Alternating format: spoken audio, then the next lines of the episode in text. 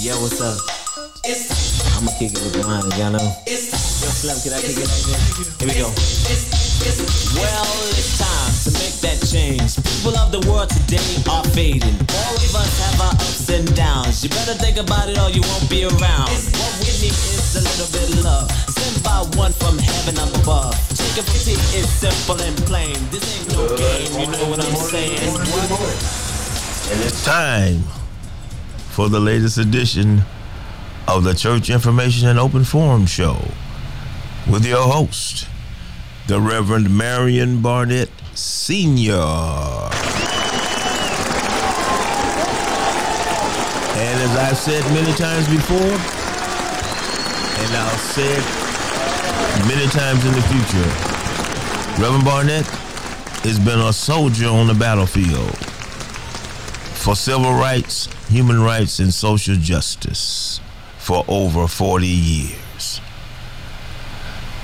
Well, ladies and gentlemen, it's another great Saturday in African American History slash Heritage Month, where we're going to celebrate and acknowledge the contributions of African Americans to this great country known as the United States of America. And it's also Pledge Drive. And we're trying to go across the finish line for our Pledge Drive that we conduct periodically here at KNON 89.3 FM, the voice of the people. And so we want you to call in with your tax deductible donations, help us drive across the finish line, as well as celebrate and acknowledge the contributions of African Americans to this great country. All right, now, as I asked uh, you, ladies and gentlemen, when African American History slash Heritage Month began, uh, to view several feature films. The first one was 12 Weeks a Slave. The second one was Rosewood. Now, 12 Weeks a Slave gave you a bullseye, I'm in the middle of it example of what slavery was like in this country before the Civil War brutal, inhumane, despicable. The worst institution of man in the history of the world.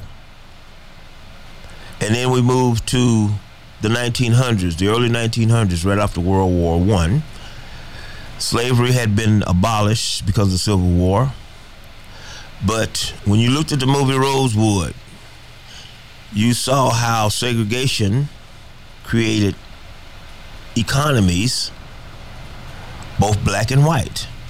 But there was this age old idiom, this excuse that, oh, this black guy raped this white woman. And so we're going to go through here, we're going to destroy their town, take all their wealth, and kill them as many as we can because who's going to stop us? So this happened not only in Rosewood, Florida, but it happened in Tulsa, Oklahoma, which was the most famous one. Same story. Black guy says something to the white woman in the elevator. All of a sudden, all hell breaks loose. Uh, Emmett Till, uh, uh, all all over the world, all over the country, rather. Now, this past week's movie was Eyes on the Prize, which brought you from the early 1900s into the civil rights movement. Now, coincidentally, it was uh, broadcast on KERA for you local listeners. And so you got an opportunity to see, again, the brutality that was inflicted upon the marchers and the people who wanted to get freedom for African Americans and everyone else.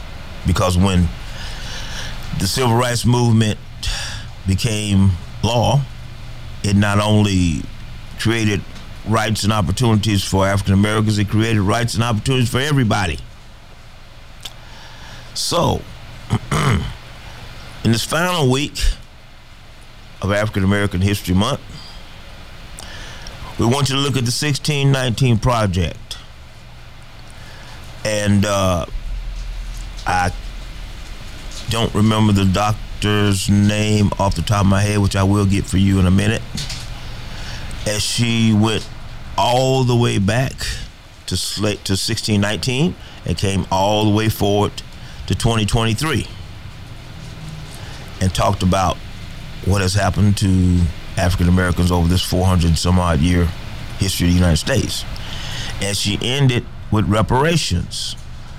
Dr. Darity from Duke University outlined a absolutely doable strategy, a procedure to get reparations to the 40 million descendants of African American slaves. So, we want you to, you know, follow this educational trip along, and so you can be informed when these people start talking about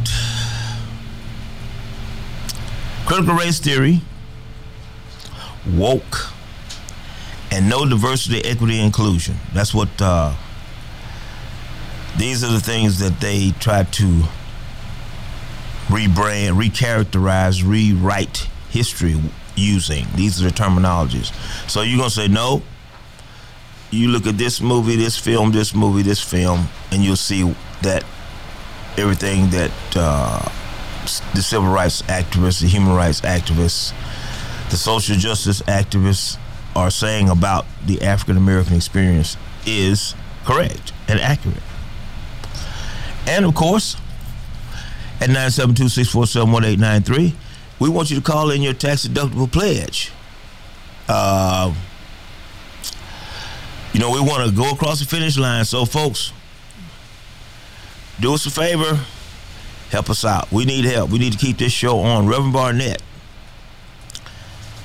has fought hard to keep this show alive.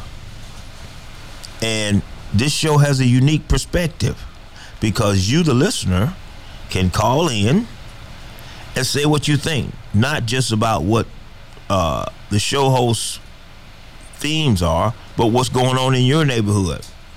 Uh, say, for instance, if you live in the Dallas area, did you have a coyote in your neighborhood? Coyote ugly. Remember that picture? You ever heard that picture, Pierre? Coyote. did you have an ugly coyote in your in your neighborhood? Uh, how about uh, let's see what else going on. Oh, the bond package. Uh, we were kind of disappointed. We didn't get what we thought we were going to get for affordable housing. That was disappointing. Hmm, what happened with that? Or anything else that you feel that you want to let the Metroplex know is going on in your world? Okay, 972 647 1893 is the number. And uh, let's talk a little bit about pledge drives because we want you guys to light these radios up, this, these these phone lines up rather. Uh, you know you can donate on Cash App. Uh, dollar sign capital K N O N radio. Dollar sign capital K N O N R A D I O, and make a quick easy pledge. Uh, Twenty five dollars on up. Now you know I'm not in your pocketbook, but hey, if something happens to you and you can't get, you know, the mainstream media to talk about it so you can get some help with it, you know, you can call the Church Information Open Forum Show and you can put it out there yourself at 972 647 1893. Because this is what Reverend Barnett has been trying to work on for the last 40 years. And we need to show that we appreciate what he's done for this community by supporting his show. All right? And uh, you can also do a monthly donation. You can donate $10 a month on uh you know from your debit card, credit card, checking and savings account It's not going to hurt you that much. And that's going to help us, and it's going to help you.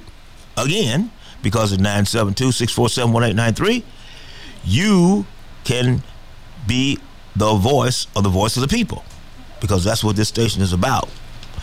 We talk about things that are happening and how they affect our listeners. All right. Um, let's talk about a couple other things while you guys are kind of rolling over, getting a couple, the first couple of swallows of your coffee. Because I know Saturday morning I've talked to a lot of my friends, and they said, "Man, seven o'clock in the morning." I said, "Hey, you know, there are some places that you can't talk on the air about what you want to talk about at any time, 24 hours a day, seven days a week. You're shut off." So if the mainstream media doesn't come to your house, well, you know, oh well, fix it yourself. But here at the Voice of the People, you can tell the world what's going on and how it's affecting you. Um, yeah, I was uh, looking at uh, the National Guard yesterday on the news. And it's kind of disturbing, particularly during African American History slash Heritage Month, that you have these African Americans who are standing behind the governor, even though he says he does not want diversity and equity and inclusion uh, how can I say, policies followed with state funded institutions, yet you're an African American standing there protecting him. Where is your ethnic self respect? What would Martin Luther King Jr. say? Uh, nobody's forcing you to do that. Why would you do this? You, you, you remember what the uh, the Nazi told the uh, the uh, the African American uh, bellhop in Dial of Destiny, the Indiana Jones movie. He asked him. He says, "Did you fight in World War II?" He says, "Yes, I fought. I fought for the 101st Infantry, Second Battalion, yada yada." And the, and the Nazi looked at him and said, "Did it get you where you wanted to go?" So you got to remember these uh, optics don't get used because you know on the one hand you have African Americans standing behind you protecting you, but on the other hand you don't support diversity, equity, and inclusion. So you know let's uh, what are we doing here? We got to think and don't be manipulated. Okay, 972-647-1893 is the number to call. We need some some pledges calling in, folks. Call in and then tell us what you think about what's going on. Uh, are you all familiar with the African American Inventors Museum? Since we're talking about African American Heritage Month. And uh, well, you you need to Google that up. The reason I say Google is because I'm from generation where G-O spelled go. But, uh, you know, some people say, oh, that's Google. I said, well, I said Google. Okay, all right. you know, so look that up African American Inventors Museum. And it's going to show all the things and the different patents that African Americans have invented over the history of this country that you probably don't even know about. Now, uh, when I get my phone back, or let me see if I can do it here uh, on this laptop. Remember to get it back to Pledge Drive. Let's see if it's working here. Uh, hold on just a second.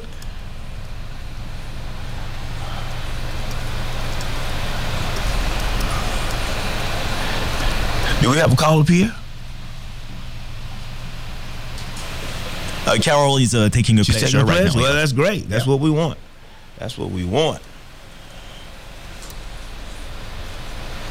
Oops. Backspace. Um, just a second, ladies and gentlemen. Sorry about the inconvenience.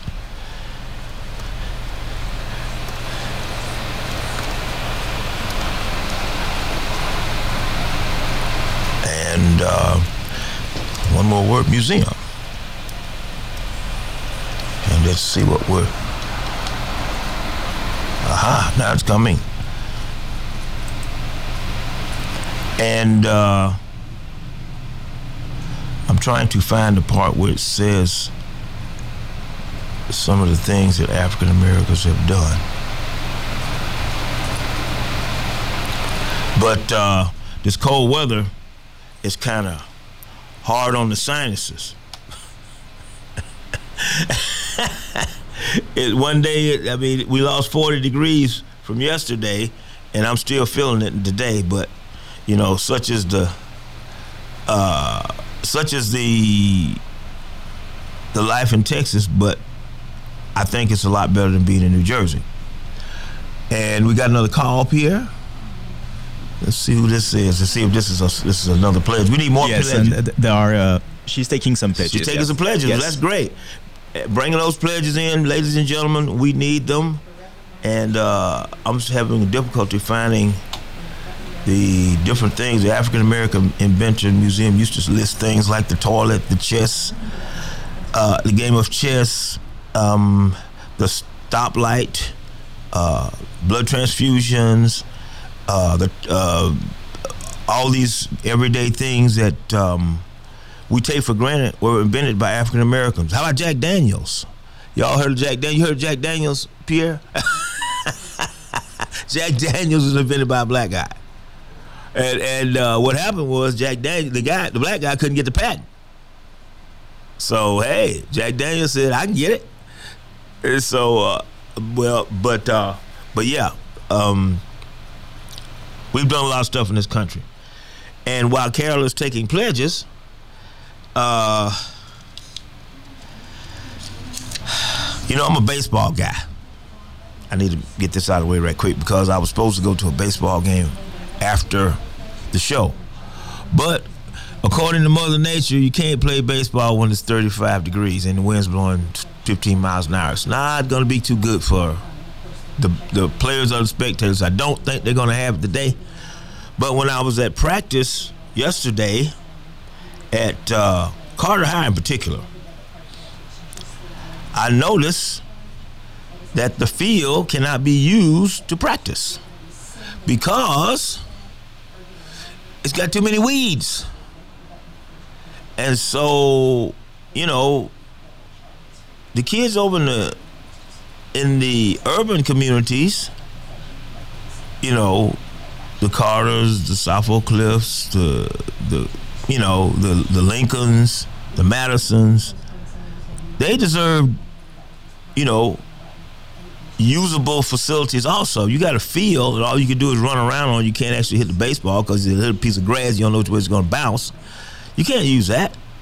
So we want to see, you know, the Dallas Independent School District, uh, you know, do some equity. You know, send, you know, try to get their field in order before, you know, don't wait three, four weeks. The season starts. It started last week. And we're to be right back with more of the most powerful show on the radio, Church Information Open Forum, 89.3 FM on your radio dial or KNON.org if you're streaming. Yo, what's up? I'm gonna kick it with the line, y'all know. Yo, Slim, can I kick it like this? Here we go. And we're back with more of the most powerful show on the radio, the Church Information and Open Forum Show with your host, the Reverend Marion Barnett Sr. All right, Pierre, you got a caller for me? Yeah, uh, Eddie is on the line too. Good morning, Eddie. Uh, good morning. Good morning. Very good. Say it loud. I'm black and I'm proud. Yes, you're proud to be an African American. That was ab- absolutely. Oh, yes. And I want to just leave this. A lot of people don't know about this. Can you speak a little louder? Can you can you hear me now? Yeah, what's going on, Pierre? You know, it's it's I can hear him. you you can or you do. I can. I Okay, can, all right. yeah. Pierre, the producer says it's okay, so go ahead, Eddie. Uh, yes, uh, I want to read this for those who want to know.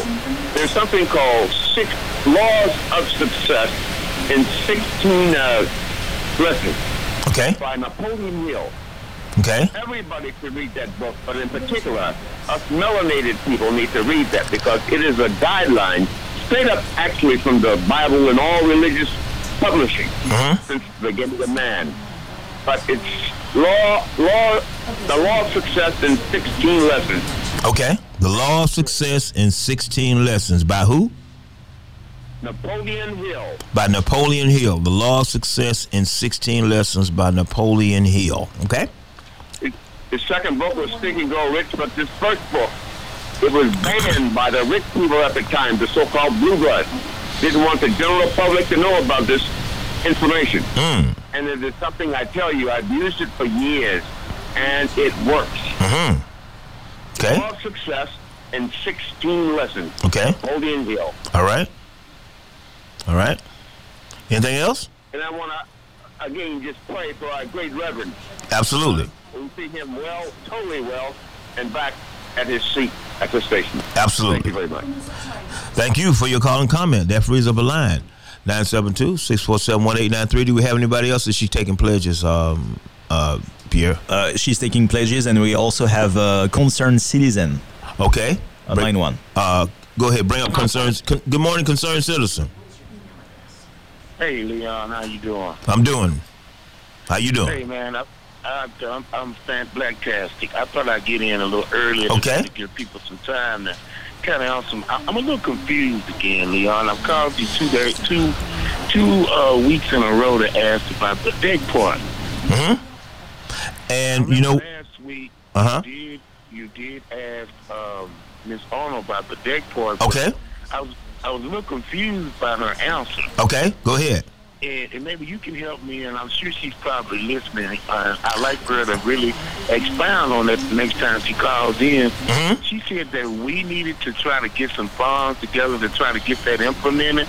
I'm a little confused. Okay. Thought uh, the council person was supposed to do that, Okay, and I'm confused by that because the bonds were already put in place, and there was money for that. hmm And now we're talking about a new bond. Mhm. The reason I'm confused is because uh, why are we talking about a new bond and we didn't take care of the last bond? Mhm. So, Okay. I mean, I think that kind of confuses our listeners when Mhm. We when we vote on something and then all of a sudden we move past that and we start leaning towards something new. okay, So I thought the council person's job was to go out and, and, and, and implement those things. And Mhm. Every Okay. time I pass by that zoo and I see that big empty lot over there, I mean, I wonder about that. And I noticed that they're trying to build a new deck park even for downtown. You Mhm. already have one, and they're trying to get a new one. And we Okay. can't even get ours started. So I would like for her to really expound on why they're still sitting over there dormant and what is she planning to do about that. okay. Because you're implying that because of the location of it, it's not getting prioritized properly. Is that what you're trying to say? Correct, correct. Okay. And now we're talking about a new bond, and I was really disappointed that we didn't get more for housing. I really was disappointed with this one. That, Mhm, mhm. You know, just going forward when we ask people to vote on these bonds and things, we gotta we gotta get a victory before we move forward uh, uh, uh, on new new land. Uh-huh, okay. the land that we're we're trying to get. You know, we're trying to develop before we move forward. So Uh-huh. I'm just a little confused by that. And I'm also want to end by telling you that yes, I do support um, what's going on down with uh, the border. I Mhm, support okay. uh, our governor. I really do. I think that it's a. I think that we need to shut down the border. We don't know who's coming in, Mhm, mhm, and, okay. I, and I agree with his tactics. I wish that Biden would step up and and and and, and, and think this thing through a little better than Mhm. he is. But I, I can't vote for Biden and he's weak on the border. I'm sorry. I vote for a skeleton before I vote for Biden. Okay. Uh, can I, can I dialogue with you for a second? Sure. Okay. now I I uh, I agree with your sentiments about the having the border regulated properly. Right? Okay. Right. And uh, you know, you can't have two and a half million people coming across that border in a year's time. And then we're finding out now that those uh, immigrants that jumped on those two cops in New York, they were part of a gang.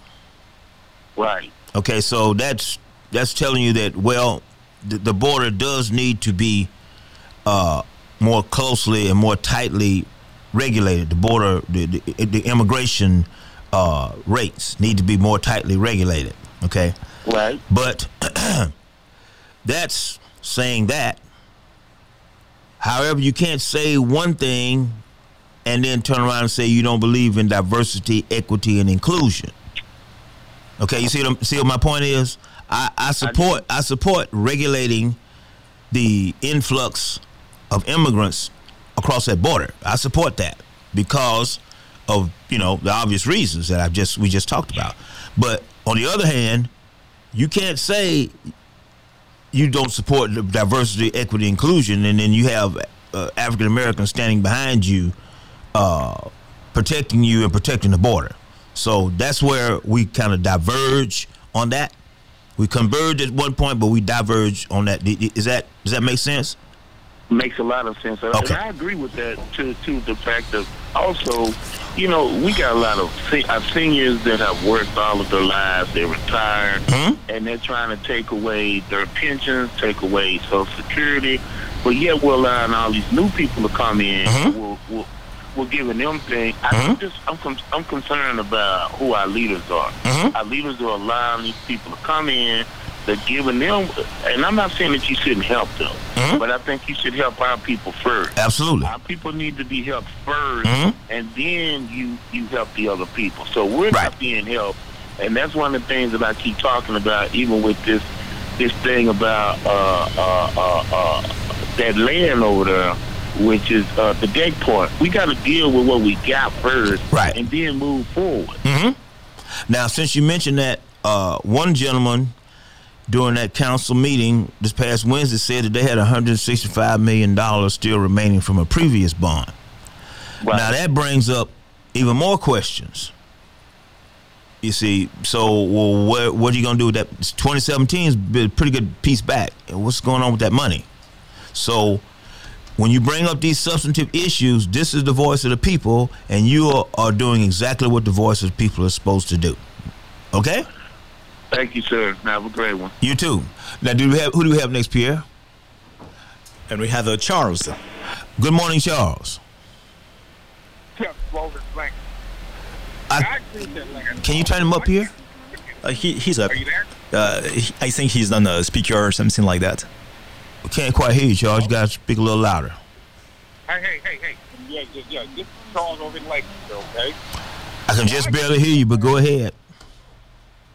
I agree with that last caller, Uh huh. but I cannot agree with him voting for uh, anybody but Biden. You can what now? Say what now about Biden? How can he not vote for Biden? How can he not vote for Biden? Is that what you said? Yes, sir. Okay, go ahead. Go ahead and finish up. Go ahead. Compl- continue. Okay. Uh, Now that's better. We can kind of hear you now. I don't know if everyone knows about the city of Arlington settled with that family that the police officer shot about two years ago. Uh, now say that one more time. The officer shot over in Arlington, shot a young man. Okay. In that uh, SUV. Stealing, stealing something, right? Yes, sir. Still in the still in the and- third row. They call it. Still in the third. go ahead. Go ahead. And the, the city, the city of Arlington settled with their family for two million dollars. Oh, oh, that's what that was. Okay, I saw that on the news. Yes, sir. They don't. They see the, the media don't pump that up. The officer was completely in the wrong. Okay, so let's go back to that last caller. I agree with the young man, but he, the border, the border is very deep. But do not, do not vote for people like a Trump or like an Abbott because of the border. That's why they pumping the border up. That's why they giving so much media pub to the border. Okay. They want that young man there to vote for him. Do not, do not fall for the okie doke. Don't fall for the okie doke. Stay woke. Okay. He, he stay woke. He's calling for the okie doke. Another thing, you talk about the young man Abbott, uh, Greg Abbott. Do not him him have the opportunity to go over to that church over there and uh, in Dallas, that Potter's house, Okay. and uh, right before the election, Okay. and, and he, he, he, he, he's everything against them. And they're like, man, in their church, to Right. sit there Mhm. for two hours. And He, he's he's he, he's a he's a opposes diversity, equity, inclusion. That's what he does. But you let him come into your black church. And, and absolutely, he, he, he's just the opposite of them. Right. And that's, that's terrifying. Right. He's the antithesis of what you're about. Exactly. He, he's totally against everything they're about. Mhm. Exactly. Mm-hmm. Exactly. So that's the things I want to talk about right there. I appreciate you guys. Okay. Anything else? That's it. All right. Thank you for your call and comment. That frees up a line, 972-647-1893. And remember, it's pledge drive, folks. So keep those pledges coming in so you can call in like these previous calls have done and talk about the issues from the way you see it and whatever the other, things that you see that we don't see. Because this is the voice of the people. Uh, 89.3 FM, the Church Information Open Forum Show, hosted by your, the Reverend Marion Barnett Sr. Do we have another caller, Pierre? Yeah, uh, James on uh, line four. Good morning, James. Morning, Leon. For some reason, Pierre, I can't hear any of these callers. I don't know what's going on. Uh, can, can, can you hear me now? Uh, yeah, I could hear you, but it seems like it could be louder. Uh, well, let me talk a little louder. Uh, I, um, in, in terms of the of the border, I do agree we do need to, to regulate the border, but um, what a lot of people don't do is look at the role that U.S. foreign policy played in developing the problem. You know, uh, Let me let me ask you a question before you get before you get moving further. Could you hear the last caller properly? did I could I hear him? Yes. I heard I heard him uh, uh, bits and pieces. Uh, in the last few minutes, uh, uh, the sound has become rather fuzzy. Okay. See, that's what I'm talking about. You, you, uh, I'm fuzzy for you. I mean, my, my voice is. It's it's it's not as strong as it's supposed to be. I put it like that. I'm supposed to be able to hear you just as well as I can basically hear myself. But we're gonna have to fight on through it because we never know what's going on. You know, the forces of uh, how can we say it? Evil. Right. Don't want to see the show succeed because, Oh, okay. hey, of the obvious reasons. But go right ahead and and and, and keep keep on going. Okay, well, uh, I'm gonna I'm gonna skip from, uh, and I hear an echo uh, now. But Mhm. at any rate, um, the um, the thing is that uh, the border needs to be fixed, and Trump is not gonna fix it uh, now. But going from there to Black History Month, uh, you talked about Rosewood Uh huh. uh, in uh, in Florida in uh, 1923, Mhm. uh, 1920, I believe. Whatever. Uh, mhm. And uh, I think it's important to point out that we had a rosewood right here in Texas, uh, uh, and it's called Slocum. Uh, So I say that one more time. It's called what? Slocum. Slocum. Slocum, Texas. Yeah, it's an incorporated community down there near Palestine. Uh, the same basic thing happened in Slocum, only it happened in 1910. Okay. Uh, Rosewood was in the 20s. Okay. Um, and uh, in, in terms further in terms of uh, uh, Black history, um, like a lot of people like to talk about how uh, uh, slavery went on over uh, uh, hundreds of years, Mhm. but it, it it was a people fought against slavery, Mhm. and I like to always remember the slave revolt that took place. Okay. You know, that was a that was a, a slave revolt in uh, Richmond, Virginia, in 1800. Uh, uh, that was one in 1811 in uh, in Louisiana. There was one in uh, in 1822 in uh, in South Carolina, and of course, the big one that everybody always talks about is the one uh, uh, sponsored, supposedly sponsored by Nat Turner Mhm. in 1831. Okay. And I think we need to always remember those freedom fighters that never stopped fighting, that fought to the end. Right. So, anyway, thank you very much. Let, let me before you go. I want to uh, uh, mention something else. Uh, when you you talked about uh, these, we talked about these black towns where they created their own economy. Let's say Tulsa was a quintessential example of that. Then you went to Rosewood. Then you mentioned Slocum in Texas. uh, segregation created these towns.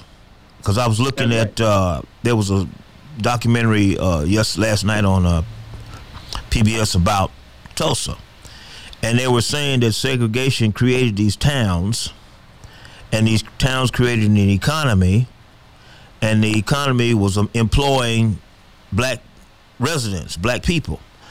But when desegregation came, African Americans started going to other uh, places to spend their money because they were allowed to.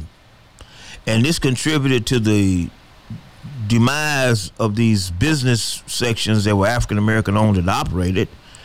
And what ended up happening, it had a deleterious effect on black Right. economics because you would go spend your money with somebody who only the only reason they tolerated you because you were spending money, but they weren't going to spend any money in your community and they weren't going to hire you because that's what we were talking about last week uh, when we mentioned that uh, the even though the unemployment rate declined for every ethnic, every category, every demographic.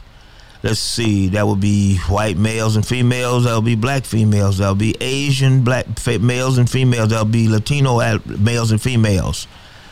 All those demographics, the unemployment rate declined, but African American men, the unemployment rate went up. Yes, sir. And Well, uh, go ahead, right quick. We got a break, so you got one 20 seconds. that was not the purpose of the integration. Uh, thank you very much, and bye. All right. Thank you for your call and comment. That frees up a line 972-647-1893. KNON is the voice of the people, and this is, the Church Information Open Forum Show with your host, the Reverend Marion Barnett Sr. Yo, what's up? I'm gonna kick it with mine, y'all know. Yo, Slim, can I kick it like this? Here we go. Well, it's time to make that And we're back with more of the most powerful show on the radio, the Church Information Open Forum Show, with your host, the Reverend Marion Barnett Sr. Uh, do we have another caller, Pierre? Yeah, Imani is on line one. Good morning, Imani. Top of the morning to you. Imani, are you there? I hear some. I hear something, but we can't make it out. I think I hear something. What is this?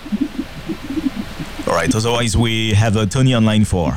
All right, let's bring Imani back. Imani, call us back. Good morning, Tony. Good, good morning. Good morning. I'm glad you brought up last week and uh, pardon what you said just now. Let me turn you up a little bit. I can. All right, now what now?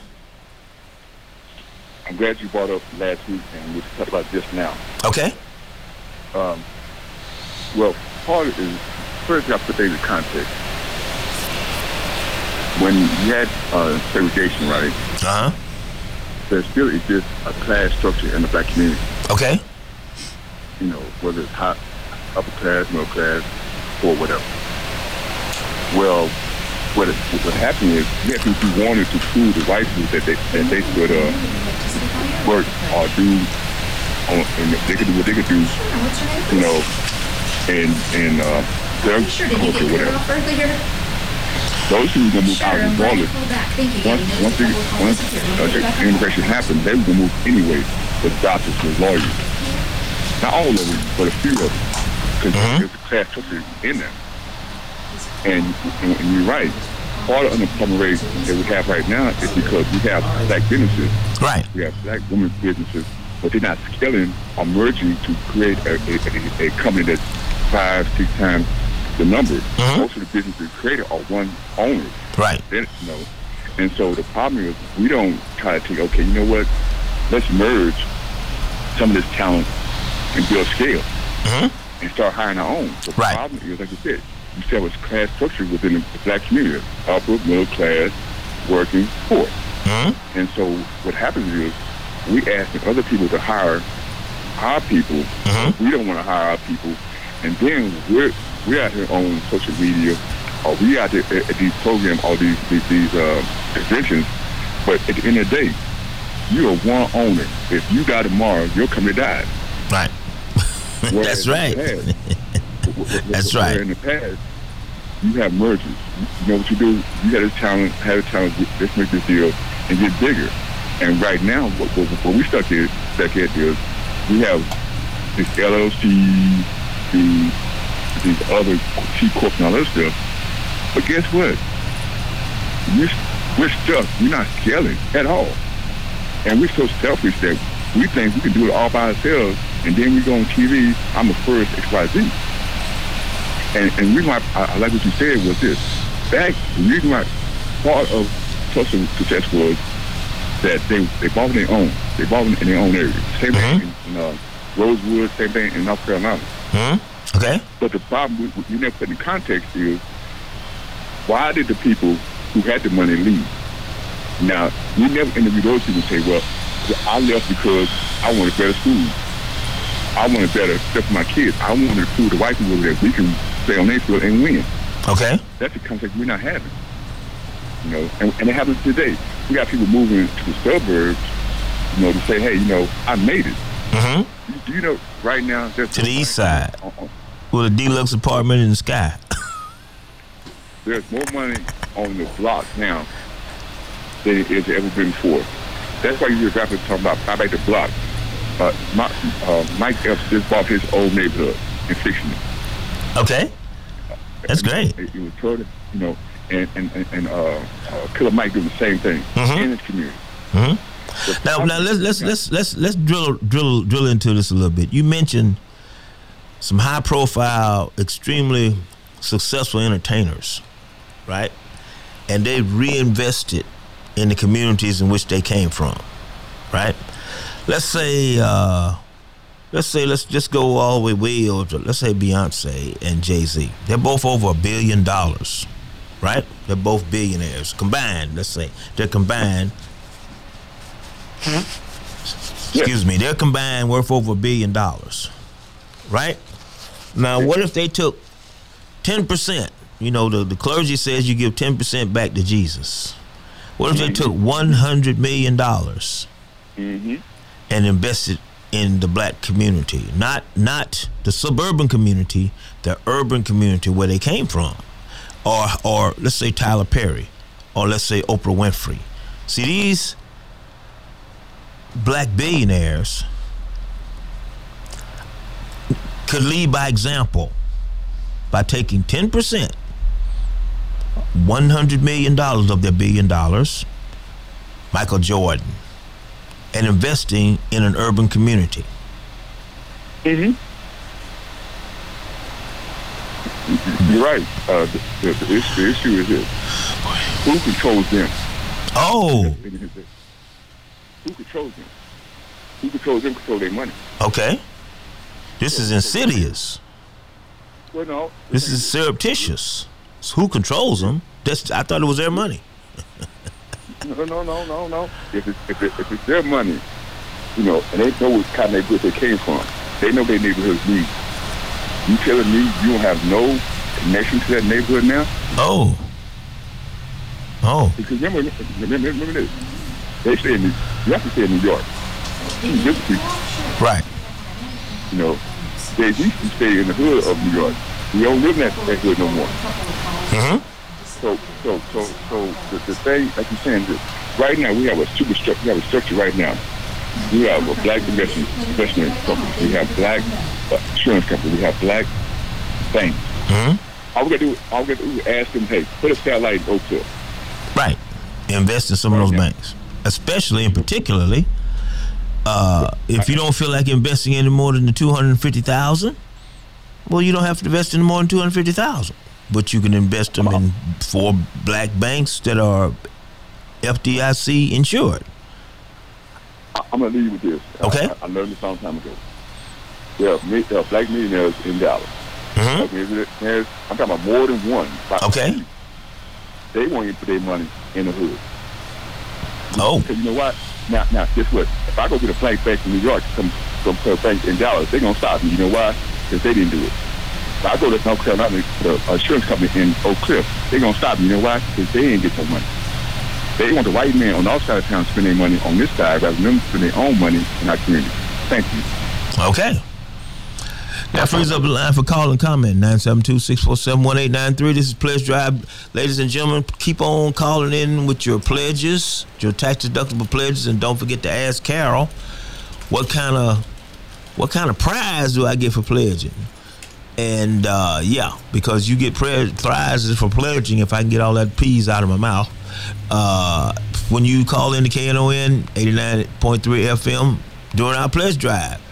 Uh, so, do we have another caller, Pierre? Yeah, Aaron on the line too. Good morning, Aaron. Hey, good morning. Can y'all hear me? Yes, we can. Okay, I kind of wanted to, to touch on something a brother talked about a few calls ago, talking about the border mm-hmm. Biden. Okay. And I just, I just wanted to say that the legislature tried to put in a bill to fund the border, but the Republicans, because it's an election year, voted against it just to make sure that the Democrats didn't get a win. Now say that one more time. Repeat that. I want the audience to hear it. Make sure they heard it. That the Republicans killed the bill because it's an election year, and they just didn't want the Democrats to get a win. Okay, so so tell me this: who who who? Go ahead. I'm sorry. I said, is it really about the border or is it really about politics? Okay, now that's what. Say that one more time. Is it really about the border or is it about politics? Okay, so you just uh, told Greg Abbott where he could shove it. yes, sir. Yes, sir. You could, you could, as a preacher, you could say you could, you could shove it up your Abbott. your Abbott.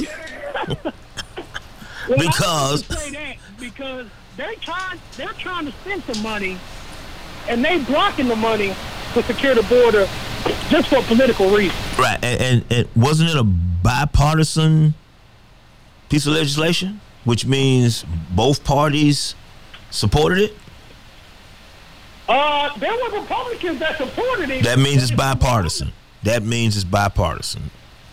Right? But it's a lot of Republicans that didn't support it just because Trump told them not to. Right. But when the bill initially hit the floor or when it passed the Senate, it was bipartisan.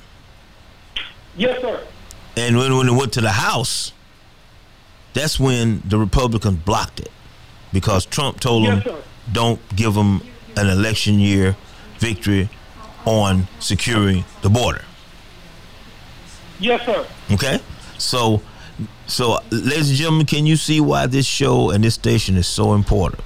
Because the way the callers get to evolve and develop what they're saying is different from what you get on the mainstream because they just report the news.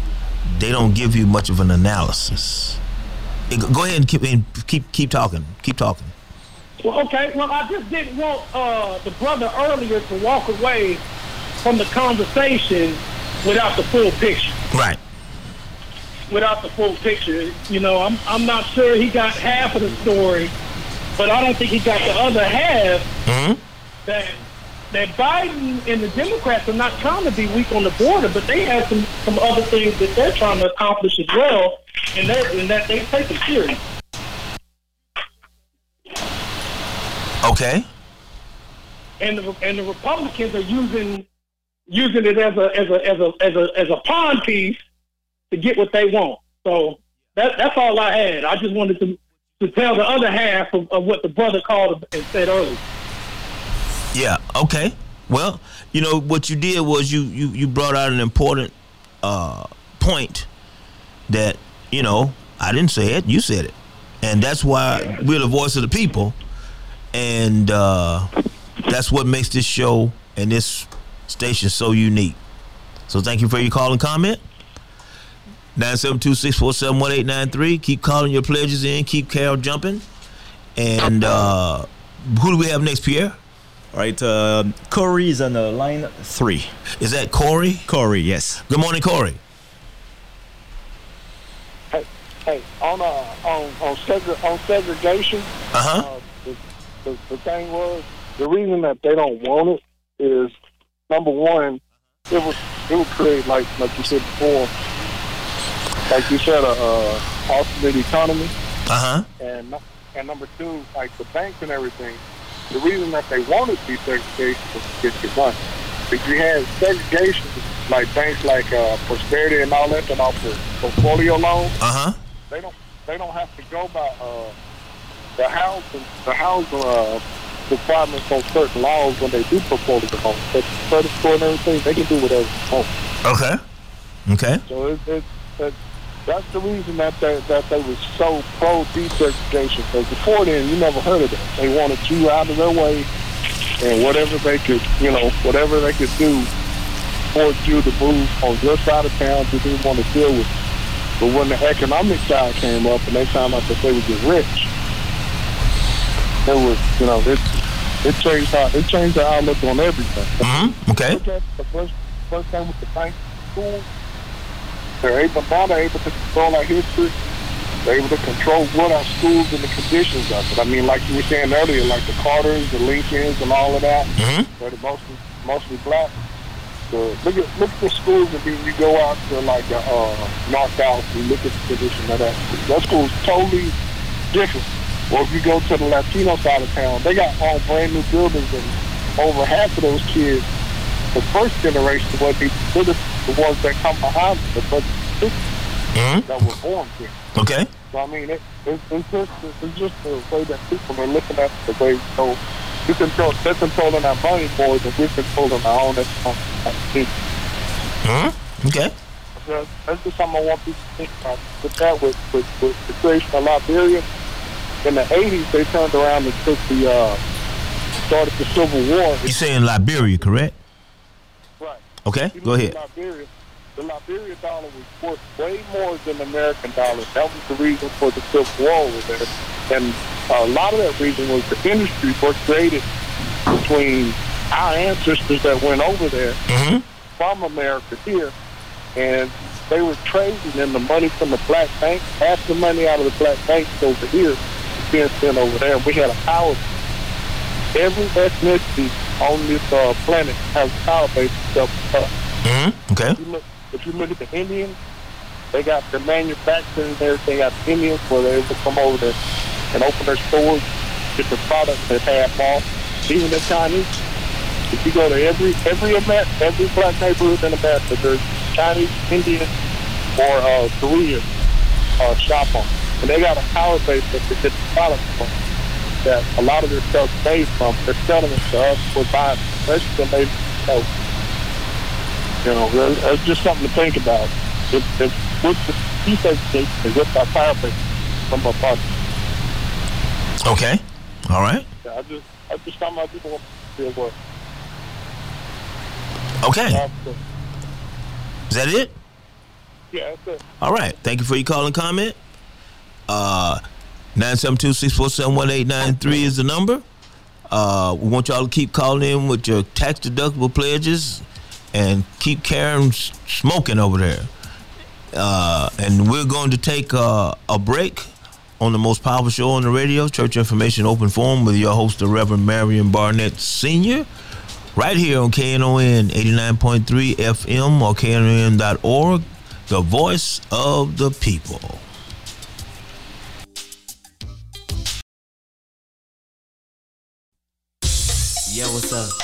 I'ma kick it with mine, y'all know. Yo, can I kick it like this? Here we go. All right, we're back with the second hour of the most powerful show on the radio, the Church Information Open Forum Show with your host, the Reverend Marion Barnett Sr.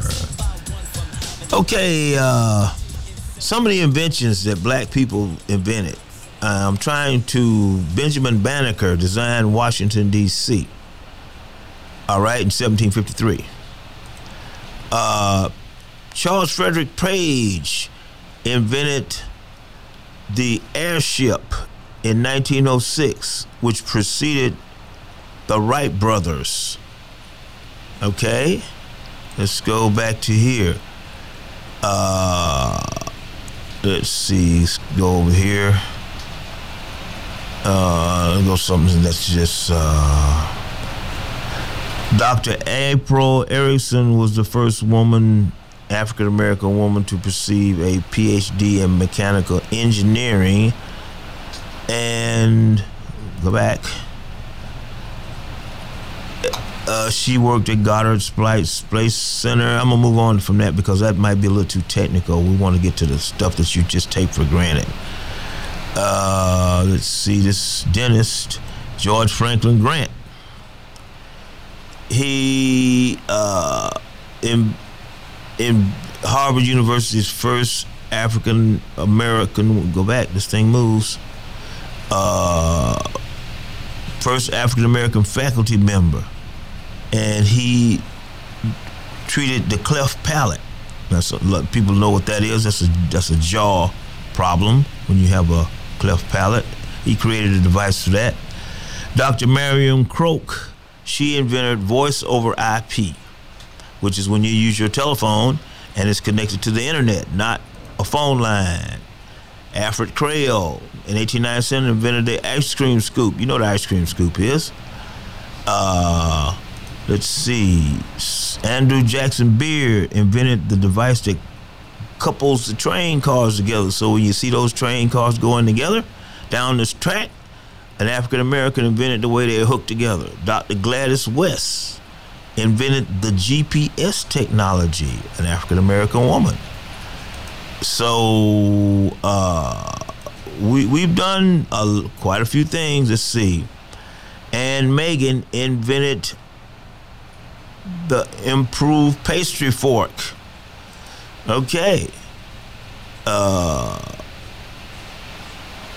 Charles Harrison, he successfully, the world's first successful commercial plastic garbage can, invented by an African American. George Edward Alcorn, the imaging X ray spectrometer, and those things are used particularly in satellites. Henry Blair, uh, the seed planter in 1834. Okay, so you guys get an idea of what things African Uh, J.L. Matzeliger in 1883, a shoe, the shoe lasting machine that created a faster way of making shoes. You know, they used to have to make it by hand. So, African Americans have created many of the things that you take for granted in society today. Uh, who do we have uh, wait on the line, uh, Pierre? All right, we, we have Imani on line one. Imani's back. Imani, let's see if you can come on through this time. You there? He's on. Imani? Mm, we have phone problems. In the meantime, it's still Pledge Drive, ladies and gentlemen. We need you to call in more of your tax deductible pledges so we can push across the finish line. So you can make sure that you're going to have your platform that you can talk about the issues that you want to talk about and how they are affecting you. And you don't have to wait on Channel 8 or Channel 11 or whatever channel CNN to talk about things that might affect you. So 972-647-1893 is the number. And remember, we want to keep this thing alive because Reverend Barnett spent over 40 years working for civil rights, human rights, and social justice. And we don't want his legacy to just not be appreciated, not be respected, not be uh, preserved. So 972-647-1893 is the number. So we need you guys to call in with your tax deductible pledges. You you can deduct you can excuse me you can pledge ten dollars a month, or you can do twenty five dollars.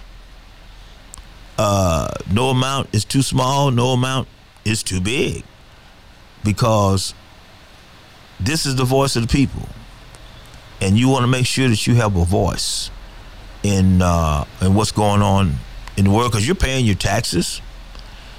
I mean, you're, you know, you you got to go to work. You might want to talk about a traffic problem.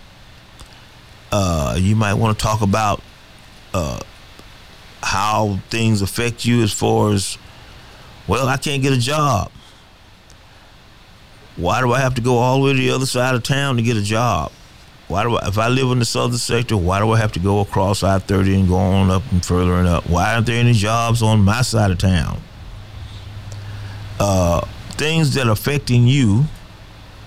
Uh, why, why are there coyotes running around in the park in Arlington? And what's going on with that? Uh, you know, 972-647-1893 is a number. We got lines open. So we're waiting on you to call and give Carol something to do. Because this show is not about the host, it's about the callers. And when you call in and talk about what you want to talk about, you contribute to the voice of the people. Okay. Um, what else is going on here? Let me shuffle some papers here. Sustaining donations. Want to make sure you understand if you can donate $10 a month, that's a great donation. And that will help to keep this show on the air.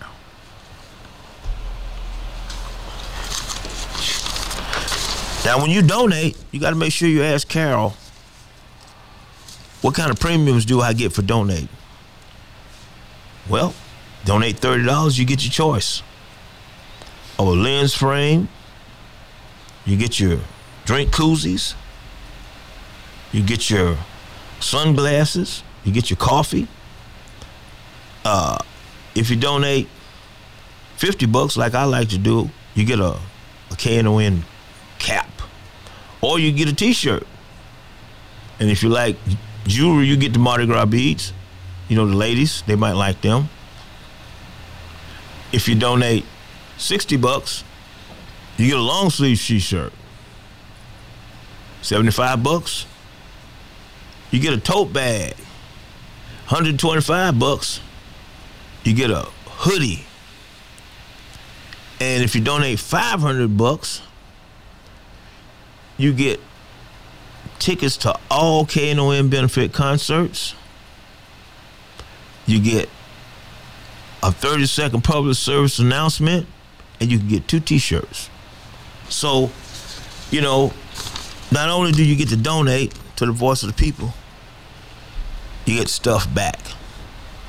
So, 972 647 1893 is the number. We need you to call in with your tax deductible pledges because we're trying to push over this line. Uh, I think we got a call. Let's see if this is a pledge or this is a call. But you got to light these lines up for us, folks. It's eight o'clock now, and see, we I understand that this is Saturday because a lot of times I tell them about this show. People, excuse me. A lot of times I tell people about this show. They say Saturday morning at seven o'clock, and I said, well, if the police something happened and you want the police at Saturday morning, seven o'clock, you call the police and you expect police to show up, right? Well, we're not the police, but you get a chance to talk to eight million people over the air, and you get a chance to talk to the entire world when you when you're streaming. So we're kind of, you know, influential. We're kind of important. We're not as important as the police and the hospital, of course not. But you want to talk to us and have your situation um, put out there before you have to call the police, before you have to go to the hospital, because sometimes it can be prevented because you talked about it on the voice of the people. 972-647-1893. Do we have a caller? Yeah, uh, Yolanda on the line one. Yolanda? Yeah. Okay. Good morning, Yolanda. Good morning, everyone. How are you all doing this morning? We're doing, and you helping us okay. do it. Uh, yes, I received my pledge card yesterday, and I will get it in. But I, I just want to say um, I enjoy the show. I'm born and raised in Dallas, and I don't want to be rude or disrespectful, mm-hmm. but um, I think it's unfair that uh, when politicians call in, you know, it's not election time, but I love and have a lot of respect for Miss Arnold. I was on the on the battlefield for her when they went off on her, but right is right. You all allow her to come in and talk for 30 minutes, and then people complain we can't get through. We hold on the line, and I just want to just talk about the bond. I served on the park board for five years, mm-hmm. and I bust my butt off in District 5. And at the time, it was Councilmember Callahan. Now we have Councilmember Sinders. So Okay. he's using some of that bond money. There's a lot of bond money that's already on the table that has not been used. Okay. And so, um, even when I was at the park board, there was a big deal about the deck park, which I think would be great for us to have a park down like downtown. Uh-huh. The next time the elected officials come on, can you ask them what is the current bond money from 2017? Because we bust our butt off. Mm-hmm. There's money still on the table, but they're pushing for a new bond. And then lastly, I want to talk about affordable housing. I'm going to go speak on this. There's no such thing as affordable housing. Affordable is what you can afford. Mm-hmm. The city of Dallas needs to stop leading people on. It is not the city of Dallas' responsibility to make sure we have affordable housing. If you mm-hmm. purchase a home, you go to the bank, you cannot afford to live there. We have to stop giving these people these false narratives. Now, you have affordable housing when it comes to HUD and things like that. Mm-hmm. That's why you get Section 8. Okay. I want my dollars to fix these streets. I'm quite sure if you live in the suburbs sector, you know we have the worst infrastructure. We have pipes that have been underground for 99 years. Mm. So people can stop coming to City Hall demanding if you're a developer, you have every right to develop your home, build your home, and sell it and put it on the market. The city of Dallas cannot, cannot be it affordable housing. And I'm talking about single family residents. Okay, hold on, hold on just a second. I, I want to make sure I'm, with the listeners are hearing what you're saying. You're saying the city of Dallas cannot what affordable housing? No, when people go down there and say affordable housing, Mhm. and the city is misleading them because I'm just trying to use layman terms. Let's say, for instance, I know what my income is right now. I know what I can afford. Okay. I possibly can afford, I'm going to say, a house between 200 and 3000 based on my income. You said right 200 and 300,000. Is that what you said? Yes. Okay. But the, but the people coming down there expecting the city to help them with affordable housing. If Mhm. you look at the responsibility, the charter of the city of Dallas, that is not a responsibility Mhm, Okay. To try and make sure if you cannot afford to live in a certain neighborhood, a certain area, Mhm. then it's, I think what the city needs to do, and I'm not being rude, Mhm. we need to have more financial literacy classes. People Mhm. need to live within their means. It's not redlining if the bank don't give me a, a loan for a five hundred thousand dollar home, knowing that I can't afford it. Mhm, So okay. we have to stop black and brown because that's all you hear us. We have to stop with this same old speech. If you cannot afford to live there, Mhm. you don't need to live there. Okay. And lastly, homeless.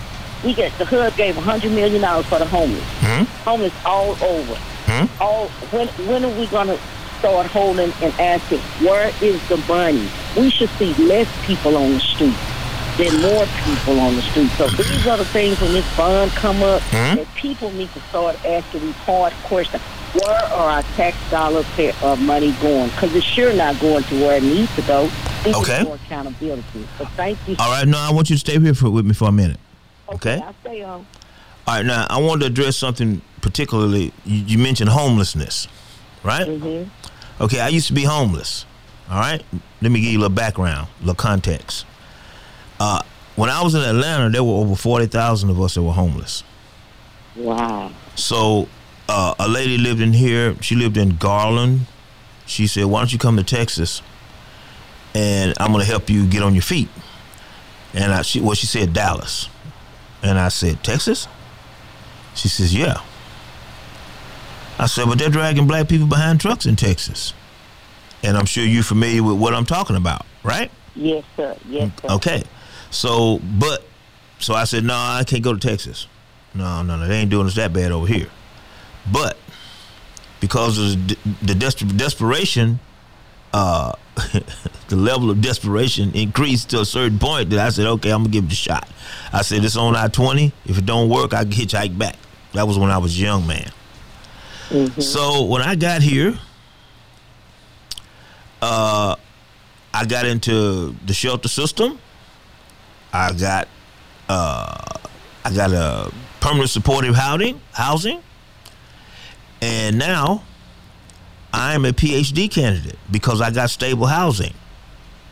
Okay.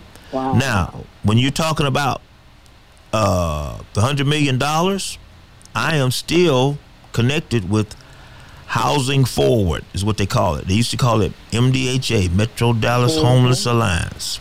Mm-hmm. Housing Forward got 2,300 people off the streets with their rapid rehousing program over the last year or so.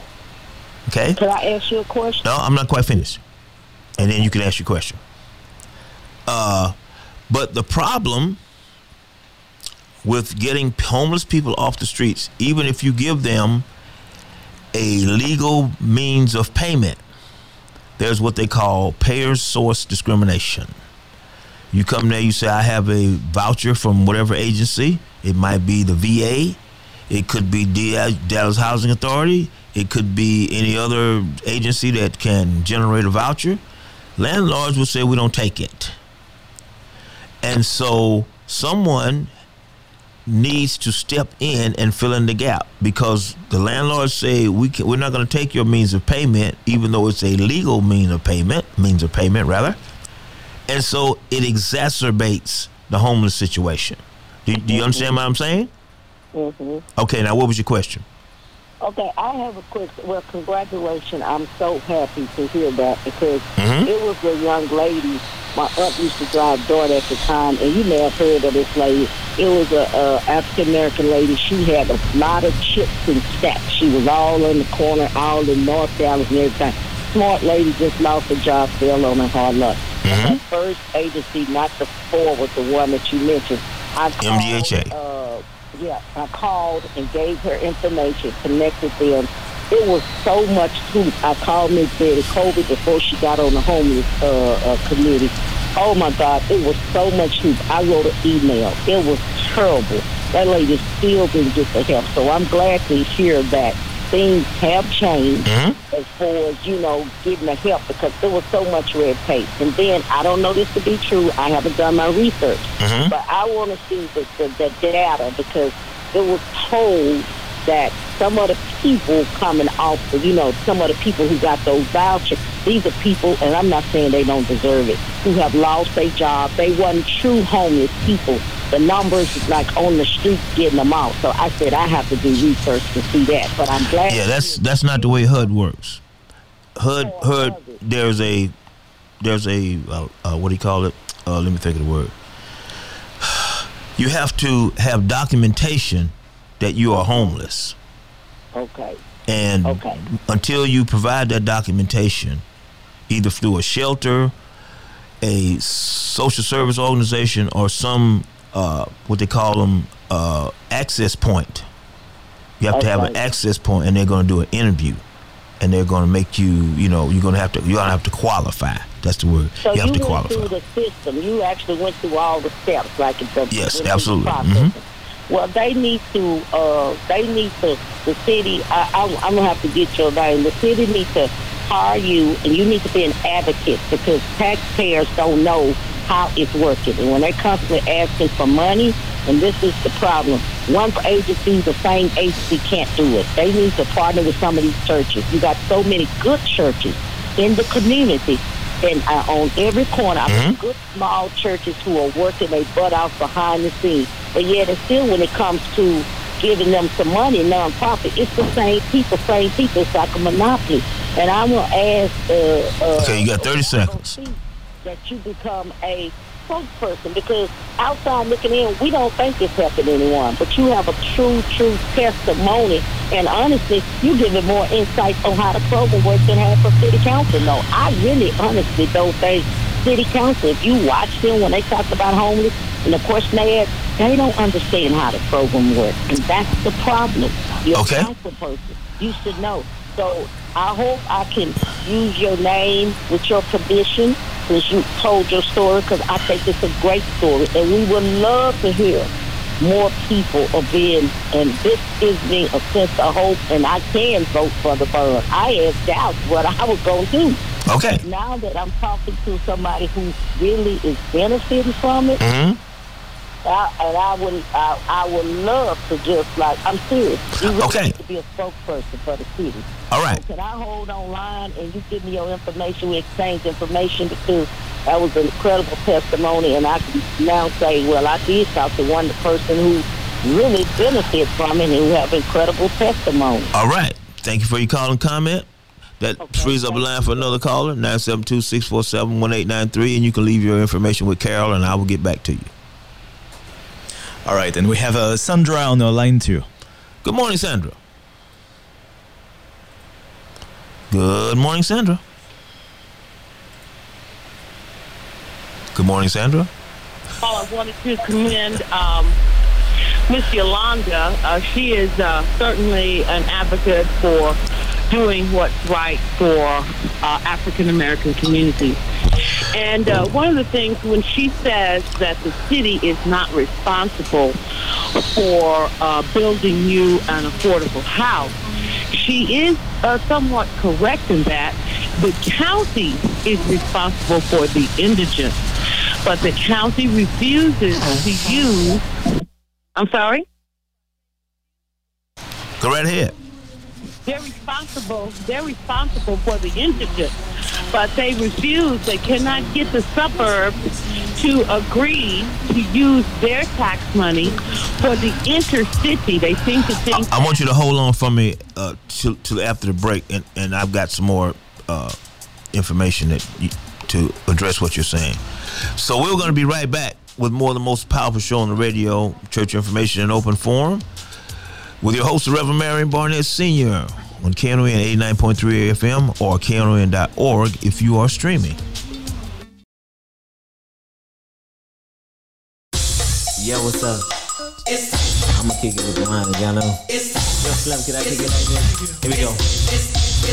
Well, it's time to make that change. Okay, we're back with more of the most powerful show on the radio, the Church Information Open Forum Show with your host, Reverend Marion Barnett Sr. Now, we were with Sandra, is that correct, Pierre? Yes. All right, Miss Sandra. Now, you were saying, for the benefit of the listeners, kind of a brief recap of what you said? Well, basically, Catch your breath, Catch it. Yolanda Williams. drink you some water. Okay, I was concurring with Yolanda Williams when Uh-huh. she talked about the city's not responsible for. A, Oh, that's right. You said the county. no, the county is responsible for the indigent, for the indigent. hmm And when you say indigent, uh, for the clarification of what your definition of indigent means. Uh, the definition is indigent is a person who does not have money. They cannot be buried, so they have a indigent cemetery. Mhm. Okay. Uh, there's, uh, they can't get dental care Mhm. uh, because they don't have a job Okay. or they're homeless. Mhm. And the county is responsible for helping take care of their dental care. And so they give a little bit of money, but not really what they should get, considering uh, the fact that that they do have, you know, uh, money, but the county suburbians do not believe that people come from everywhere and they come and congregate. Okay, now what county are you talking about? Dallas County, Denton County, what county? Dallas County, well, all counties. all Tarrant counties County. Okay. Okay. All counties. So they are they are how can I say it? They are mandated to By law. by law to uh, provide services for indigent some by your di- some services. Okay, all right, go ahead. And I just named a few of them. Uh huh. The one I called to comment about was that uh, did y'all see the movie Origin by Isabel Wilkerson? Mm, I don't recall looking at that one. Oh God, you've got to see it. It's the story about uh, how the caste system versus racism. What we see as racism is casteism. And Is what ism? What's the last? Ism? Racism is what? C A S T. Caste. system. Okay, Yeah. casteism. Okay. Okay. And, you know, Farrakhan and other national leaders talk about this all the time, Uh-huh. that the white man does not want the black man to have power nor dominion. Sure, he doesn't want us to have e- equality. Right. And Okay, and and want us to and and when we when and, and when we talk about the unemployment rate, you remember we mentioned that earlier. hmm So if the African Amer- American man has the same unemployment rate as the white American man, that's a form of equality. hmm You see what I'm saying? You, you see where I'm going with this? But you can't hardly get it in a capitalistic society, though. It's, very difficult to get equality in a capitalistic society. Uh-huh. But what I was trying to say was that. And why would that be? Beg pardon? Why would that be, from your perspective? Well, I'm really trying to comment on the movie The Origin. Oh, okay. Go ahead. This is Black. This is Black History Month, Mhm. and uh, it talked about the the slave trade or the caste system in India, Uh huh. where the darker skinned uh, uh, blacks are considered untouchables, and they're made to uh, deal with. They're made to get in the sewage and clean out the sewage Mhm. with their hands and their bodies. Okay. It, just, it, was, it was horrible. It was horrible. It was horrible. Okay. Mm-hmm. So, um, two years ago, I approached the city managers on June 19th program because they bought that big flag that flies over City Hall. Mhm. They bought it from India. Oh. Okay. So I approached him, you know, trying not to, you know, out a black man. And I said, sir, you cannot do this. I said, that's like, you know, uh, apartheid and, and daily slave trade. Let me ask you a question. Did he did he know that the flag was purchased from India, or did procurement do it? No, he didn't at that level. Okay. No, he just, you know, the purchasers, the purchasing department, they look on there and they see who's got a flag. Right. And if it's not China, Mhm. then it's India. Mhm. Okay? Okay. So um, he he had the flag purchased. So I said, so you might want to take your care of your business because you know next year I don't want to see that flag up there again. Now you got to keep in mind before before you go on. Uh, when you got a four billion dollar entity, right, like the city of Dallas, Mhm. right, the city manager manages people that do the other That's things. right. He can't. Right. He's he doesn't have the capability to micromanage what this your the street repair on Loop Twelve at such such block. You see what I'm saying? So, uh, when you made him aware, I'm ass- I'm sure he said that okay, I, I, I'll I'll look into it. Is that is that what happened, or you tell me? Well, well, sure, well, sure. That's that's what he said he would look into it. Okay. But now the issue, the issue, the issue of banning buying anything from India Mhm. made with the slave trade Okay. can be he can recommend to the city council that y'all consider that a policy. Okay. And the city council votes and says we're not going to buy anything from India, Okay. especially for Juneteenth. All right. Now let me ask you a question. Let me ask you a question. Uh, were you able to go and speak directly to council concerning this? You know, the public Yes, speaker thing. did. Okay, you did. All right. Okay. No, no, no, no. I spoke with him personally. I didn't want to out him. No, no, no, no. This wouldn't be if you went to city council and said the city of Dallas should not purchase something blah blah blah for Juneteenth because of I did X Y Z reason. year. I beg your I pardon? did it the I did it the next year. Okay. All right. I did it the next year. Mm-hmm. And uh, when I was on the city council and John Ware was the city manager, Mm-hmm. you couldn't buy anything that did not have a proportion, that did not have black businesses. They either had to subcontract, they Sure. had to do Mm-hmm. certain certain uh, things to do with black businesses so Mhm. that black people could get some jobs. Right. And, and and white people were, you know, making the money, Mhm. and you know we weren't getting jobs. Right. And so he did that. Okay. Okay. And uh, then there was Roy Williams and Marvin Crenshaw who did the South Africa. They they uh, went to South Africa. They visited with uh, um, with uh, Nelson Mandela. You got 30 seconds. My lines are lit up.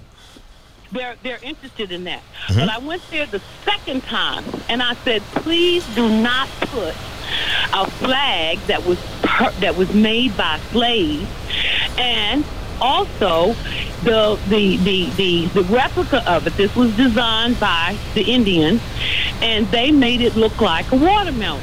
Okay. Okay. And not that there's anything wrong with the watermelon, but Stereotype. we did. We we did yes yes yes we did, but we also uh, years ago designed and Now you got 20 seconds. we designed a flag for Juneteenth. Uh-huh. Okay, and so one of the council members said, "Well, I like the green one, and so we're going to put that up." And so they did what they wanted to do. Uh-huh. Okay. So this year in Black History Month, I'm going to go down to DISD and I'm going to ask them, please do not purchase flags. And I'm going to ask Okay. everyone to call in and say, do not purchase anything. There you go. Get to the get to the heart of it. You want them. You want the listeners to support you about this flag. All right. Yeah. No, no, anything to buy anything from India, much less an emancipation flag for the United States, of, uh, especially Texas. And Juneteenth. Okay, so do not buy anything from India that was made through slave labor. Okay. All right. Thank you very much for your call and comment. That frees up line 972-647-1893. We got our lines filled. We got 23 minutes. So mm-hmm. who do we have next, Pierre? Red Ghost on line three. Good morning, Red Ghost. Good morning, Red Ghost. Can you hear me? Yes, we can. All right. Yeah, I want to just take it back off of Miss Yolanda. Uh, when uh, you have a lot of people calling in that uh, from the, uh, you know, from the city and stuff, proposing, doing their proposals and giving that information out. Now, when Reverend Barnett was there, he kind of like lined it up for the first part of the first part of the show, so people can stand, you know. Okay, uh, you got to slow down a little bit and talk a little louder. I, I really couldn't make out. Did you hear what he said, Pierre? Okay, we can't quite hear you. My producer says you got to slow down a little bit and talk louder. Okay, I'm sorry. I was just saying I was picking back off of Miss Yolanda. Okay. About but about how the city council people call in Mhm. like at the last like, like at the last minute of the of your show. Mm-hmm. And I know during the, at one time we had them to call in early so the people can refocus to what they're what they're talking about. Mhm. And do, do stay on the phone. Your your your people that's pledging and trying to get on the line. Mhm. We on the phone for thirty or forty. I mean, well, a long time. Mhm. By the time we want to get a chance to say something, Mhm. you know, it, it's the whole program is over with. So it would be nice if if, if Mrs. Uh, anybody that's from the city council can call in at the earliest part of the show, Mhm. and that way people can take it back off of it. You do have a great show. You're coming in and you're doing, you know, a great deal for uh, uh, Reverend Barnett and for Karen in. And I'm glad that you came in to Dallas to be uh, uh, uh, uh, uh, rejuvenate your life because you know a lot of people right here in Dallas cannot get what you got uh, as far as the houses and stuff. A lot of the Mm, I understand your concept. they, well, you, you- you came you came out of you came out of Atlanta Uh-huh. and came in and did all the paperwork. You found the right group. You found the right uh, people to help you. Mhm. There's people that are in Dallas that live here cannot get that information that you got. You, you just have to they have to do more research and it's not available to some of them. Because we was working in a neighborhood called Ideal Neighborhood back in the day. And these people had uh, a house, they had beautiful homes and everything. But the city wanted to upgrade their houses. They got the people just to get seven hundred and fifty dollars, which they couldn't even afford. But they got that money to get the pay, get the get the first pay down, payment down. Now on these houses, they got brand new houses now, and they can't even pay the light bill because they got everything electric. Everything is electric now in those houses, and so those people, those elderly people, have lost their homes. Some of them lost their homes because everything that they was having, uh, it, it, they could afford. But now they have a, a house note that's like fifteen or sixteen hundred dollars, and light bill is uh, six hundred dollars, whereas it used to be uh, So it is a, a it is affordable houses, And what you did to get your, your stepping stone, that would be nice because, uh, like Mrs. Yolanda said, that'd be really nice to figure out how you got your stepping stones and give it to, to help other homeless people. And like I said, welcome to the family of KNON. You're doing a great job, you're doing a beautiful job, and just keep it going for Reverend Burnett and even for yourself. Because you're doing a good job. All right. All right. Thank you for your call and comment. 972-647-1893 is the number. This is the most powerful show on the radio, the Church Information Open Forum Show with your host, the Reverend Marion Barnett Sr. We'll be right back. Yeah, what's up? I'm gonna kick it with the line, y'all know. Yo, Slim, can I kick it? Here we go. Well, it's time to make that change. And we're back for the final segment of the most powerful show on the radio, the Church Information and Open Forum Show with your host, the Reverend Marion Barnett Sr. Okay, we're getting closer to the pledge drive goal, folks. Come on, don't run out of breath. Let's go. We're going to make it. Come on, and help us push across to get our goal for this. What is this winter pledge drive up here? Mm-hmm. The winter pledge drive. Okay, we've got callers. Who do we have, Pierre? Councilwoman Arnold on the line here. Councilwoman, are you there? Good morning. Yes, the caller just said they want to talk to you earlier in the show. So uh, I'm assuming you heard that, right? No, sir. Let me tell you where I'm calling today. Because Uh-huh. once again, I'm calling because I want this is African American History Month. I heard part of that. Um, we want to thank Reverend Barnett again for his service and commitment to this community. I can't underscore enough his service with his commitment by traveling to that radio station in new and old locations so that we could have a platform to hear different views, whether based on data or not. And what I want to this morning, I want to make sure during Black History Month we recognize one of our community partners that has worked with the city, uh, and it is Greg Ellis, the former Dallas Cowboy, who is now been hired uh, to be the assistant defensive line coach for the Dallas Cowboys. Okay. And the reason I bring Greg Ellis up is because he has, uh, during the time that he was not on the field, he has worked diligently to raise awareness to so many people in our city through the Carter High School movie, Right. the movement, movement movie, the Watch Night movie, and now he Mhm. has a movie on mental health awareness. Right. Mhm. Uh, it's, it's my, I think it's my dear.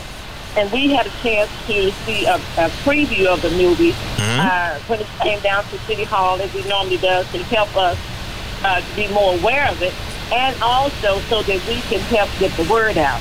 Now, the latest movie, which you can do, he's asking us to do this, to go to the Apple Store or have to download your app. There's an app called Getting My Help. I'm, I'm having problems. You you fade in and out. Is, is are you hearing the Pierre? A little bit. You, you, I don't know what's going on with the phone quality, call quality, but Okay, can you hear me now? I was told it's, it's kind of on your end as well.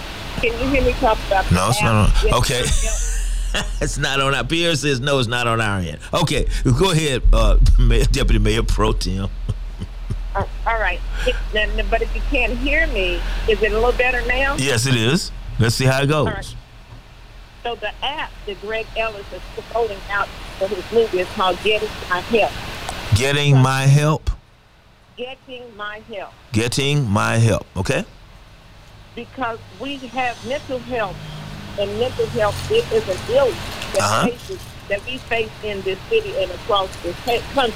Mm-hmm. And so the movie will give you a chance to get uh, just kind of recognized perhaps in one scenario that he has on, on the, in the movie that we tend to overlook in terms of the slightest behavior sometimes that we overlook is Mhm. indicative of a mental health Ill, uh, illness. Uh-huh. I did want to give him a shout out Okay. encourage everyone to out getting my help. Uh, he will be making uh, another announcement about the walk that he is sponsoring uh, in, in several states on mental health awareness during May, which is Mental Health Awareness Month.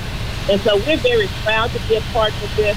Uh, Mr. Greg Ellis commend him Uh, glad he's going to be back at home working on, on the field. But I just want to make sure we recognize him during African American History Month that he is doing work not only uh, we are not going to remember him only as a Dallas Cowboy, but always also a partner of this city as he addressed many issues in this city. So I commend him for that. And he thanks also for the your uh, service that he's doing for Dr. Reverend Barnett. So we appreciate that so much. Okay. Um, I would like to talk to you, uh, or I'll talk to Mr. Foster uh, about something for next Saturday, and I'll talk to Mr. Foster. And uh, I also wanted to talk to you about something concerning the bond. Even though the horse, or even though the water's under the bridge and the horse is out of the bond, barn rather, uh, I was still, how can I say it, confused on some of the things that you were saying when it came down to affordable housing and that component. And the reason I'm saying this is because uh, one of the callers mentioned that, well, the city's not responsible and the county is supposed to be this, that, and the other. But when you're trying to get people in housing and the developers, the traditional developers, do not give a, what can I say, a tinker's a tinker's dam is a is a old phrase that they use because it, you know it, it dates me about people. All they care about is profit. Uh, when you have a situation where you can give a person a voucher, which is a legal means of payment, but these these developers say we don't want you in our projects that is creating a void that you know a generally thinking person would say, well, why doesn't want the city create a fund to build housing that will accept people using legal means of payment?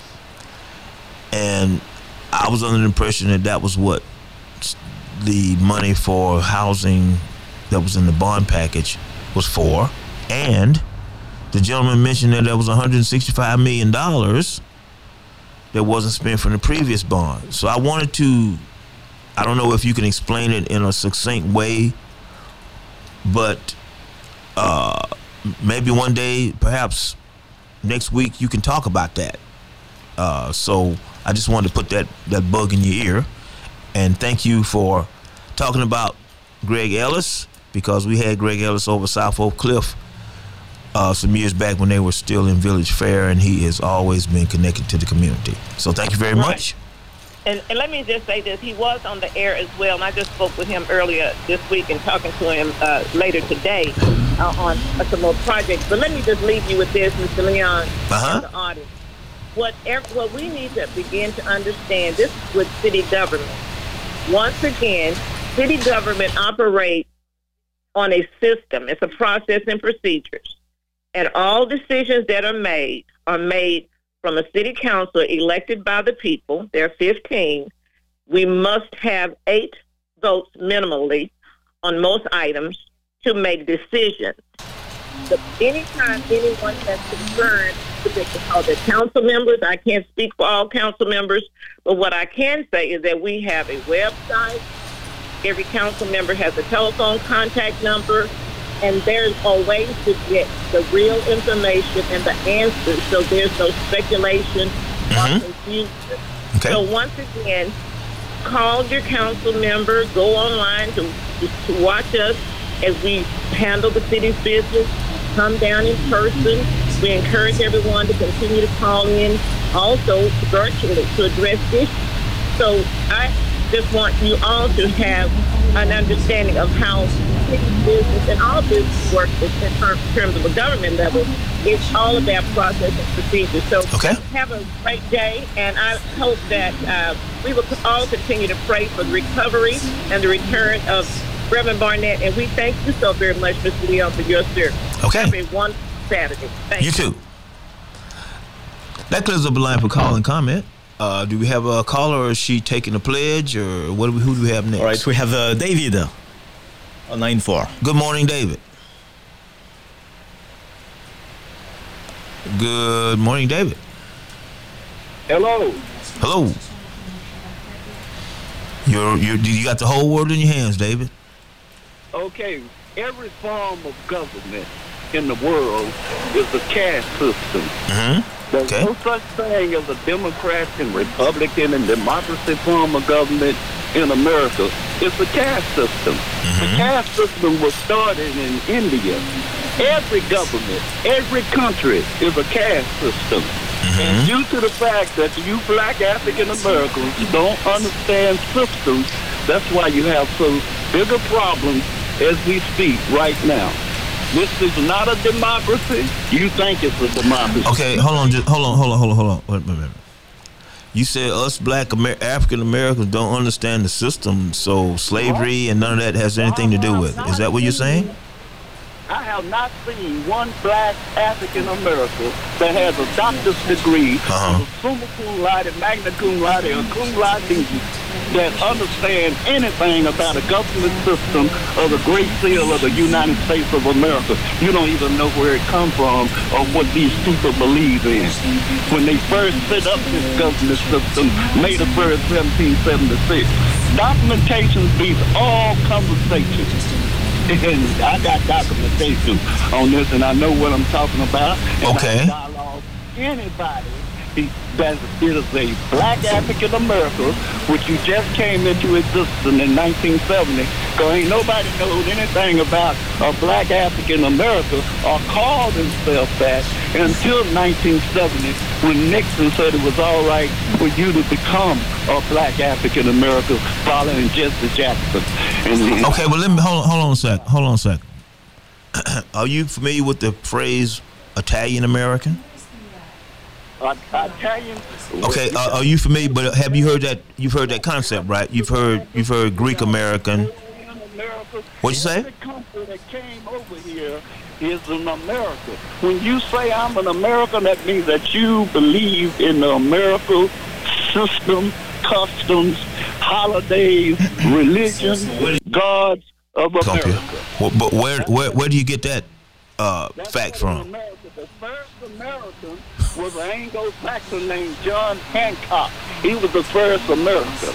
And that's May the first, 70, and he had to sign the Declaration of Independence. But but Mr. Hancock was not the only person that signed it. the Grand Putanet of Lodge Number One in, What? in, in Pennsylvania, which is the Great Seal of the. Okay, but what is your point, sir? I understand. I understand. You know, what is your point?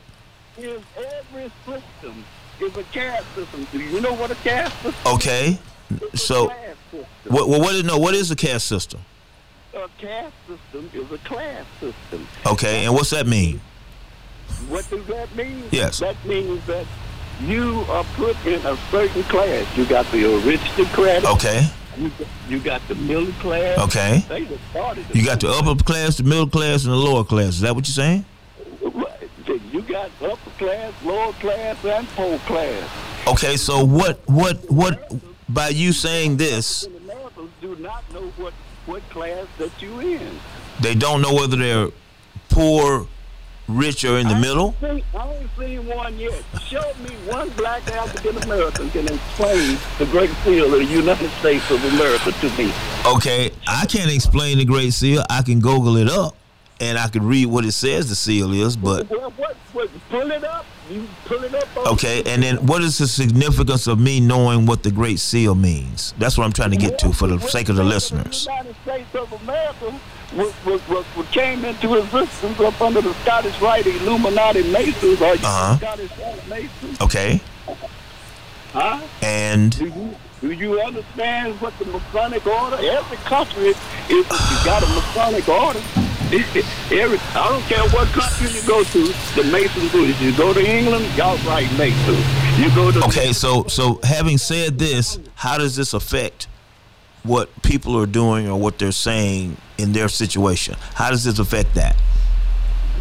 How do it affect that? Uh-huh. You don't know what system you up under. You don't know anything about why you treated the way you are treated. Okay, so you're saying the system is the reason that people, if they're being mistreated, are being mistreated. Is that what you're saying?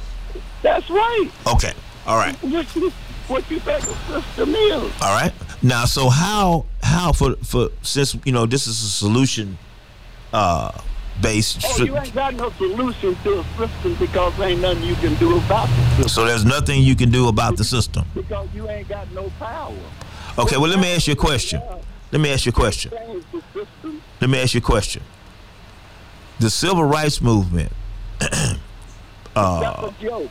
That was a joke. You ain't Okay. got no civil rights in America.